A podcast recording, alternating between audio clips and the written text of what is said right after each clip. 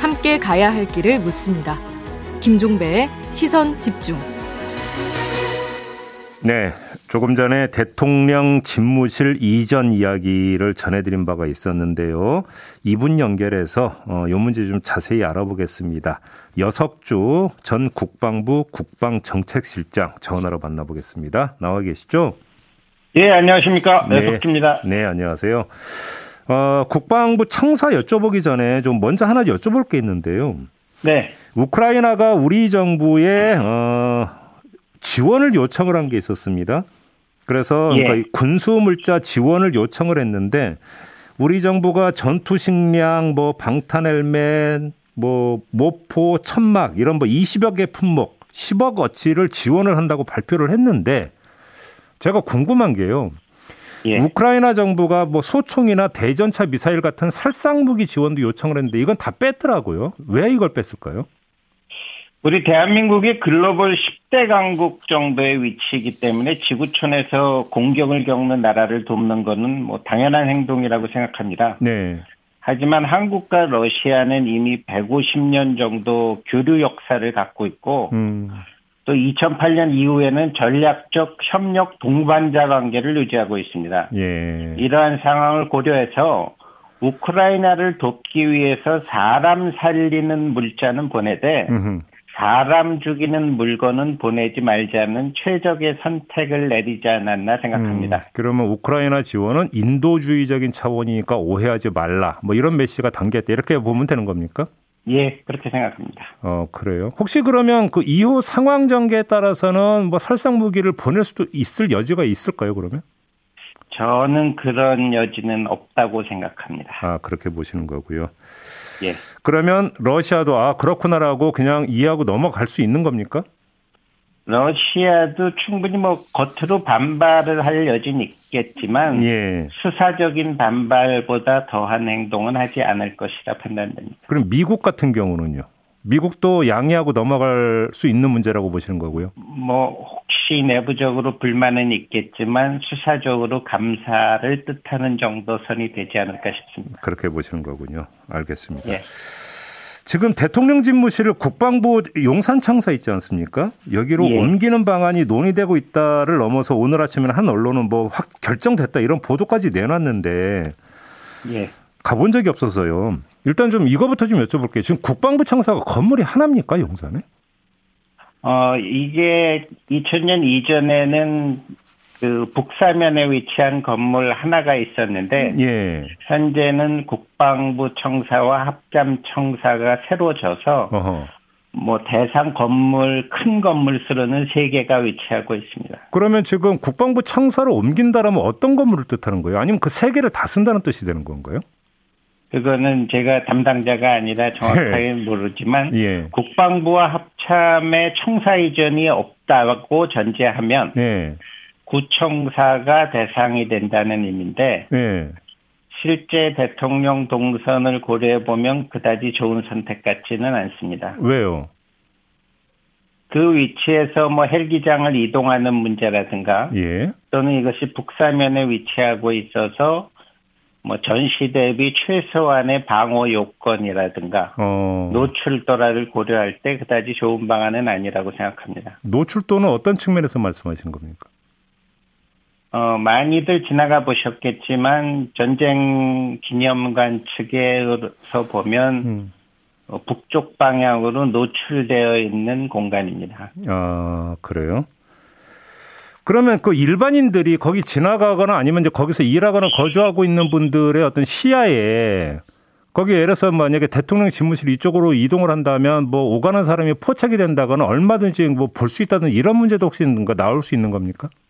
뭐 그 부분도 고려할 만한 물론 그 지역이 그 일반 민간인들의 유동 인구가 많은 지역은 아닙니다. 예. 하지만 전쟁 기념관이나 정령 기념관이나 그 앞에 공원 지역에 어, 인원들이 많이 이렇게 관람하기 때문에 예. 그런 면에서는 약간 노출되는 문제점이 있다고 생각합니다. 주변 건물은 어떻게 돼 있어요? 주변에 북쪽으로는 인접한 건물은 없습니다. 예, 그래요? 그러면 지금 그 실장님 말씀대로 세 개의 건물 가운데 하나의 건물만 쓰고 그 구청사를 쓴다면 그러면 예. 나머지 두 개의 건물은 지금 현행대로 국방부나 합참이 계속 쓴다라는 이야기가 그 깔리게 되는 거잖아요. 이게 공존될 수 있는 겁니까? 자, 앞서 대통령의 동선이라는 말씀을 드렸는데 예. 전쟁이나 비상 상황에서 응급 조치라면 모를까 음. 대통령실이 국방부와 평시에 공존한다는 것은 매우 비현실적이라고 생각합니다. 비현실적이라는 뜻은 어떤 뜻으로 하신 말씀입니까? 국방부 합참은 기본적으로 탄약이 장전된 무기가 상시 배치되는 공간인데 예. 그 근접한 공간에 대통령이 상시 위치하고 있다는 것은 경호 아, 측면에서 아, 보면 아, 예. 어불성설입니다. 아하 그런 점에서 음. 근데 지금 오늘 이게 이제 그 국방부 창사를 쓰기로 결정됐다고 보도를 한 언론사는 어떤 그 내용을 포함을 시켰냐면 예. 대통령 집무실을 국방부 창사로 옮기는 대신에 국방부 창사는 정부 과천 청사로 옮기고 합참은 관악구에 있는 수방사 쪽으로 옮긴다 이런 보도를 함께 내놨거든요. 이건 어떻게 봐야 되는 겁니까? 사실이라고 전제한다면. 뭐 국방부가 위치한 용산 지역이 예. 피로 지킨 국방의 성지이거나 음. 절대 사수의 대상은 아닙니다. 네. 하지만 지난 70년간 다져진 국방 시스템의 허브인 동시에 예. 뭐 어림잡아 수십조 원의 세금이 투여된 국방 자산이라는 점에서 어허. 만약 이전한다면 이전에 필요한 최소한의 시간과 공간이 반드시 보장되어야 한다고 생각합니다. 그러지 못했을 경우에 예. 결국 그 피해는 안보의 공백이나 국방 자산의 매몰로 귀결될 것이라 판단됩니다. 지금 실장님 바로 그 지점인데요. 이제 이건 먼저 뭐 보안 문제가 있기 때문에 구체적으로 들어가기에는 한계가 있겠지만 지금 조금 전에 국방부 창사 이제 그 답변을 주면서 군사 시설 이런 말씀을 하셨잖아요. 예. 이게 예를 들어서 뭐 하루쯤에 뚝딱 이전되고 이럴 수 있는 성질의 문제가 아닙니까? 물론 군은 국군 총수권자의 명령은 절대 복종합니다. 예. 네, 앞서 말씀드린 바와 같이 졸속적인 조치나 예. 어떤 시간과 공간을 고려하진 지시는 음. 어, 안보의 공백을 가져오는 위험한 행동이라고 생각합니다. 그래, 예.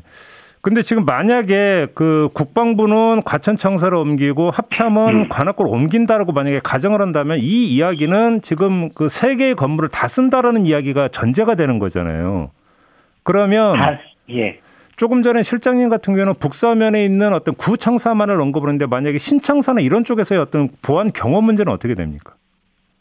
뭐 신청사가 위치하고 있는 것은 뭐 북쪽으로부터 일정한 수준의 은폐나 은폐를 제공하는 것은 맞는데 네.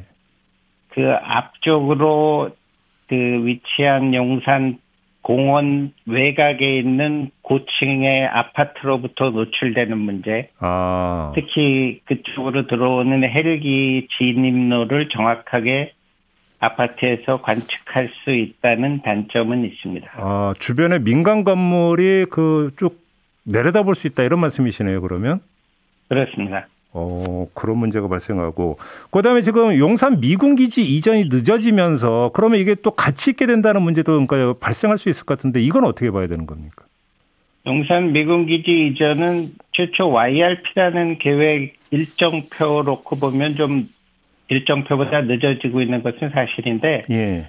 현재 제가 들은 진행 속도로 보면 예. 어, 오랜 기간 공존하는 문제는 없을 것으로 판단됩니다. 아 그렇게 오래 안 걸린다. 예. 예, 알겠습니다.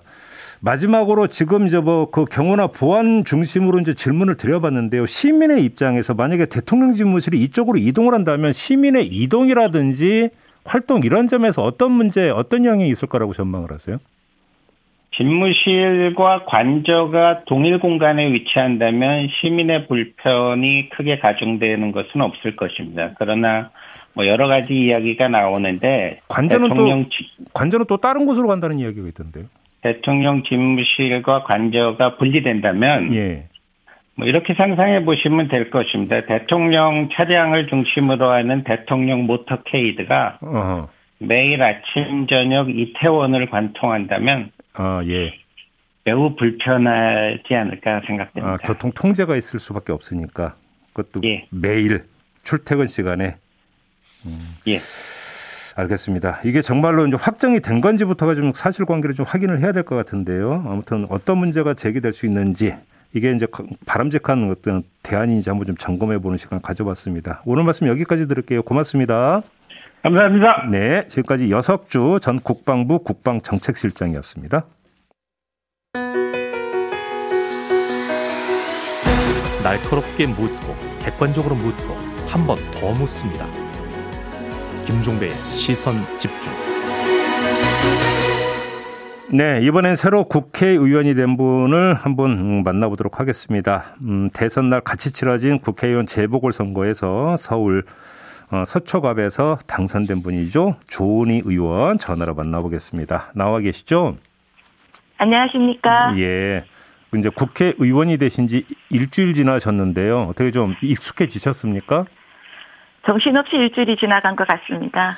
그래요. 먼저 네 먼저 저를 국회의원으로 선출해 주신 서초 구민들과 음. 또 청취자분들께 다시 한번 감사드리고 싶습니다. 그래요.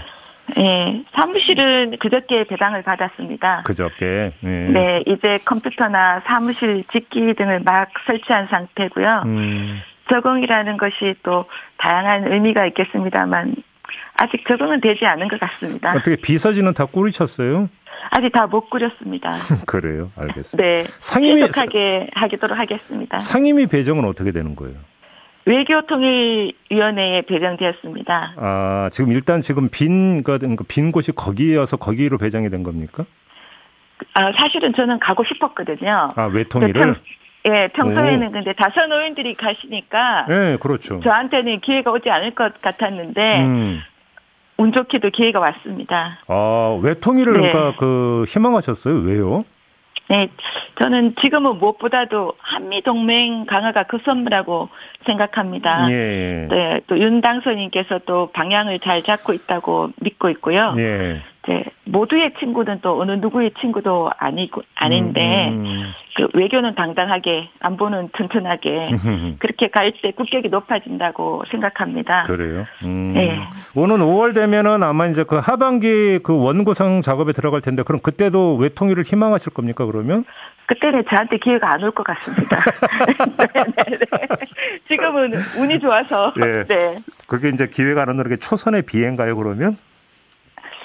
뭐 초선이 돌이라고 해야죠. 비애라기보다. 알겠습니다. 네. 국회에 가니까 선수가 굉장히 중요하더라고요. 음. 아 그래요? 예. 네, 방도 다른 분이 다 하시고 남는 거 제가 하고 그렇습니다. 네. 알겠습니다. 몇 가지 현안을 좀 여쭤봐야 될 것 같은데요. 네, 네, 네. 일전에 국회의원 당선되신 다음에 여성가족부 폐지 문제가 현안이었을 때 오히려 부총리급으로 올려야 되는 거 아니냐 이런 말씀을 하셨는데 네. 그다음에 네. 윤석열 당선인은 의원님이 그런 말씀 하시고 난 다음인데 여가부 폐지 입장을 거듭 확인하면서 역사적 소명을 다해다까지 얘기를 했거든요. 네. 그런데 그럼 그때 말씀하셨던 지론은 지금도 변함이 없으십니까? 제가 현재의 여성가족부를 그대로 존치해야 된다고 말씀드린 적은 없고요. 네. 그 작년 8월에도 제가 똑같은 어, 말씀과 또 이런 대안을 제시했었는데 네. 저는 지, 지금의 여성가족부는 스스로 존재 가치를 잃었다고 어, 생각합니다. 음. 또그 이유를 여러 번 설명드리기도 했는데요. 여가부가 마치 안티 여가부로 느껴질 정도로 반여성적 태도를 보여서 네. 스스로 스스로 좀 존립 가치를 잃었거든요. 음. 그런데 그러면 대안은 무엇이냐? 네. 여가부를 그러면은 없앤다 그러면 여가부의 긍정적 기능들은 어떻게 할 거냐? 그렇죠. 대안을 네. 줘, 줘야 마땅하다 이렇게 생각하고 음.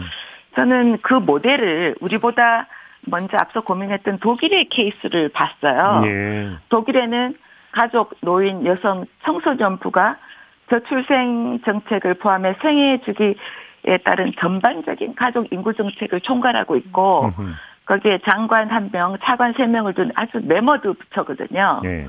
그래서 우리도 차제에 이 dead cross가 지금 3년째 되고 음. 인구 문제가 굉장히 심각하고 네. 그렇기 때문에 저출생 문제 또 다양한 가족 문제 음. 구체적 개별적 문제에서 젠더 불공정 문제 이런 것을 다룰 부처나 정부 내 기능이 필요하고 음. 또 그 중요성에 비춰 책임자는 부총리급으로 오히려 격상해야 하는 것이 바람직하다는 것이 1년 전부터 제 소신이었습니다. 예, 예.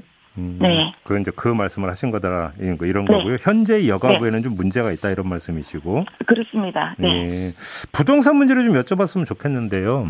네. 뭐 이제 그 서초 구청장을 지내셨기 때문에 아마 이제 그 이제 윤석열 당선인의 부동산 정책 거기다가 얼마 전에 오세훈 서울시장은 또 2030 플랜이라고 하는 걸 내놨지 않습니까? 네. 네. 이걸 좀 네. 종합해서 한번 좀 그 전망을 좀 해주셨으면 좋겠는데 부동산 시장이 이 두 가지 요인이 만약에 이제 시행에 들어가면 어떻게 작동을 할 거라고 전망을 하세요? 제가 뭐 아직 그걸 전문가처럼 말씀드릴 수는 없고요. 예. 저는 이번 대선에서 이제 어, 국민 여러분께서 또 서울 시민께서 그 부동산 정책 실정을 심판했다고 생각하거든요. 예. 또그 세금 폭탄이 국민 고통을 가중시켰다. 음흠. 그래서 그 문제가 결국은 정권 교체로 이어졌는데 네. 이런 민심은 제가 2년 전에 재작년에 9억 이하 1가구 1주택 재산세 감면을 해야 된다고 예, 예. 주장했을 때부터 음. 제가 그 민심을 읽었기 때문에 그렇게 거거든요. 예. 그 작년 서울시장 선거에서도 이런 민심이 표출됐고요. 음흠. 그래서 민주당은 또 대선 막바지에 그 현수막을 곳곳에 용적률 100% 상향 이렇게 곳곳에 걸었는데 예. 그게 믿음직스럽지는 못했던 것 같습니다. 음. 그래서 지금 말씀 주신 것처럼 윤석열 당선인 오세훈 서울시장 음. 이 부동산 정책은 일단은 주택 정책은 시장 원리에 충실해야 된다고 음. 생각하고 예. 고택 공급이 원활하게 이루어지려면 음. 규제 완화, 용적률, 검토율 상하 등 합리적인 조치를 취해야 음. 된다. 이런 음. 생각을 합니다. 예를 들어서 오세훈 시장이 얼마 전에 발표한 2040 플랜에 따르면 이제 한강변 네. 아파트였던 그 층수 제한도 이제 풀겠다 이런 거잖아요. 네, 네, 그리고 이제 이렇게 되면 이제 재개발, 재건축이 많이 활성화될 수 있는데 일각에서는 이러면 또 집값이 상승하는 거 아니냐는 우려를 하던데 이건 어떻게 보세요, 의원님은? 저는 그 단기간은 그럴 수도 있다고 봅니다. 아. 안 그럴 수도 있고요. 예. 그런데 한강변을 35층으로 제한한 것은 굉장히 나쁜 거였다. 어떤, 왜냐하면 어떤 예. 35층으로 제한하면 예. 성량값 아파트가 재현되거든요. 음. 근데 이 높이 제한을 풀면 예. 오히려 높이 가고 옆 그 녹지가 많이 있음으로써 예. 아주 도시의 디자인 라인이 스카이라인이 굉장히 더 좋아지고 음흠. 또 그것 자체가 또 주민들이 원하는 거고 예. 거기서 나오는 이제 어 개발 이익은 또 다른 곳에 쓸 수도 있으니까 예. 그 제한 푼 거는 굉장히 잘한 거였다 이런 말씀을 드립니다. 아 그래요? 음. 네. 그리고 또 예, 예. 네, 말씀하세요. 네. 예, 이제 과거의 경험을 보면 아마 이제 네. 이런 그 경험이 있기 때문에 조금 전에 이제 그런 전망을 하는 목소리가 나오는 것 같은데 강남발 재거 재개발 재건축이 인근 지역 강남을 포함한 인근 지역의 집값을 올리고 그것이 다른 지역으로 이제 과거 같은 뭐 bubble seven 지역이니 이런 이야기가 있었는데 다른 지역으로 이게 여파가 미치고 그래서 전반적으로 서울의 집값이 동반 상승하는 이런 결과를 빚는 거 아니냐라는 이런 경험이 있었잖아요. 이건 이런 우려는 안 해도 되는 겁니까? 아니 조심해야 되겠죠. 근데 저는 음. 어그 박원순 전 시장님 10년 예. 또 문재인 정부 5년간의 네. 부동산 정책 실패를 반면 교사를 삼으면 된다고 생각합니다. 음. 예를 들면 이제 어, 집 가진 사람은 더 좋아지고 이게 네. 버블이 될 거다. 그런 우려 때문에 예. 계속 정책을 발표하고 음. 그러다가 보면 결과적으로 서울 집값, 전국의 집값이 다 오르게 됐잖아요. 네. 그래서 너무 그런 음, 이제 이 이념적으로까지 비치는 음. 그런 식으로 너무 경직되게 하면 오히려 네. 공급이 안 되고 네. 집값이 더 오르고 세금이 더 오르게 된다. 음. 그래서 투트랙으로 어, 부동산 정책을 시장에 맡기되 음. 신혼부부나 또 청소년들에게 음. 대해서는 어, LTV 규제를 네. 아주 그 80%까지 푼다든가 네. 또 1주택 시효자는 지역과 관계없이 어 대출 규제를 70%로 음. 다주택자와 차등 적용한다든가 이런 다양한 방법이 음. 인수에서 정리된다고 생각됩니다. 알겠습니다. 참 어려운 문제네요. 이제 그 과거 이제 문재인 정부는 이런 쪽에서 억눌렀다라는 말씀이신 것 같은데 그것도 문제고 네. 그렇다고 또 풀어갖고 네. 너무 과열돼도 문제고 그렇죠. 그 적절한 균형을 찾아야 그러니까요. 된다고 생각합니다. 균형점을 어떻게 네. 찾느냐 이게 중요한 것 같고 네. 부동산 세... 대통령과 네. 네. 대통령과 서울시장 음. 이게 원팀이 되니까 네. 어, 또 좋은 해법이 나올 거라고 생각합니다. 부동산 세제 방향도 좀 옳다고 보세요. 예를 들어서 재산세하고 종부세를 통합을 한다든지, 예를 들어서 뭐 네. 이제 그 이 과표 기준을 그러니까 다시 돌린다든지, 내지 아무튼 뭐 동결하든지 이런 것들은 지금 맞는 방향이라고 평가하십니까? 아, 당연히 그래 생각합니다. 지금 그 집값이 갑자기 오르고 네. 또 정부가 공시지가를 현실화하면서 가만히 있는데도 세금이 부담이 엄청 높아졌거든요. 네. 그러니까 가만히 있으면 보유세, 팔면 양도세. 음. 그래서 꼼짝달싹 못하게 한 이 세금 부담을 완화해 줘 들어야 된다는 것이 저는 기본이라고 생각합니다. 음. 그래서 이 종부세와 재산세를 통합하는 방향 또그 음. 양도세를 조금 완화, 일시적으로 완화하는 방안 네. 이런 것들이 반드시 선행돼야 되지 않나 이런 생각을 하고 있습니다. 그러 그래요. 지금 그러니까 제가 이제 부동산 문제를 집중적으로 질문드렸던 이야기가 이제 새 정부 출범하면서 부동산 정책이 어떻게 되는가 확실하게 보고 뭐를 한다고 거래 절벽 현상이 또 나타나고 있다 이런 보도가 있더라고요. 아, 네. 근데 이게 저는 부동산 정책이나 예. 모든 정책이 예측 가능해야 된다고 생각해요. 예. 일관성 있고. 예. 그래서 이번에는 지난 그 문재인 정부처럼 28번이나 발표하지 말고 음흠. 이제 어, 서울시의 주택 담당 공무원들이 인수에 파견된다 하잖아요. 예, 예. 그래서 지금 인수위 때부터 음. 예측 가능한 정책들이 네. 국민들에게 청사진으로 보여주는 드리는 것이 가장 중요하다고 생각합니다. 알겠습니다. 마무리해야 되는데 국회 외통위원을 모시고 부동산 문제를 집중적으로 여쭤봤네요. 네. 다음에는 네. 외교 통일 네. 문제를 가지고 한번 인터뷰에 모시도록 하겠습니다. 감사합니다. 네, 오늘 말씀 고맙습니다. 네. 네. 지금까지 국민의힘의 조은희 의원과 함께했습니다. 네, 3441님이 문자 주셨는데요. 이제 진짜 봄이 오나요? 봄 날씨 기다립니다 라는 문자를 주셨습니다. 저도 기다리고 있긴 한데 근데 꽃샘추위라는 놈이 그냥 그냥 물러간 적이 한 번도 없기 때문에 또 또한번 심수를 부리지 않을까 싶은 생각이 좀 드는데 이온 리포터 어떻습니까? 네 맞습니다. 꽃샘추위가 예보돼 있고요. 오늘 아침도 서늘하죠. 아침. 네, 아직은 일교차가 상당히 큽니다. 저 새벽에 나올 때 보면 춥거든요. 얇은 외투 꼭 갖고 다니시면서 어, 아침 저녁으로는 입으시면서 체온 관리 좀 하셔야 될 것 같고요. 자, 김종배의 시선 집중 2부 마무리하고 어, 8시 3부로 이어가겠습니다. 잠시만요.